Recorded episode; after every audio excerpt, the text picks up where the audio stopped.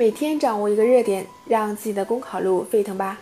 大家好，我是海鱼。我们今天分享的热点是：从奇葩证明看干部作风。从证明我是我到我妈是我妈，我还活着，再到证明自己是女性，类似的奇葩证明，在让我们哑然失笑的同时，更多的是对干部作风的担忧与无奈。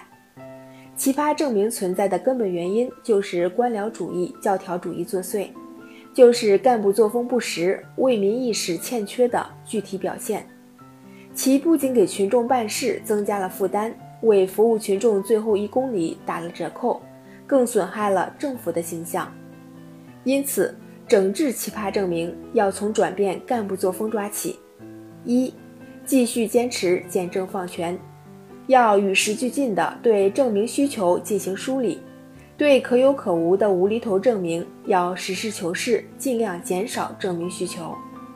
二、杜绝权力寻租，开具证明要合理合据，要坚决严肃查处部门单位为获取利益，要求出具奇葩证明，进而衍生跑关系、送红包的行为。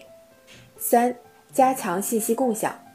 要建立健全完整的信息共享体系，打破信息壁垒，使得群众信息等有关基础信息实现共享，避免因为部门信息不畅各自为政，要求群众多次多头跑路开具证明的现象。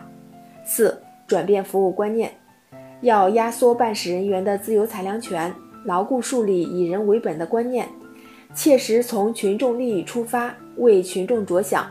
从源头避免奇葩证明。好了，以上是今天的热点分享，非常感谢大家的收听。获得文字版内容，请关注公众号“公考提分营”。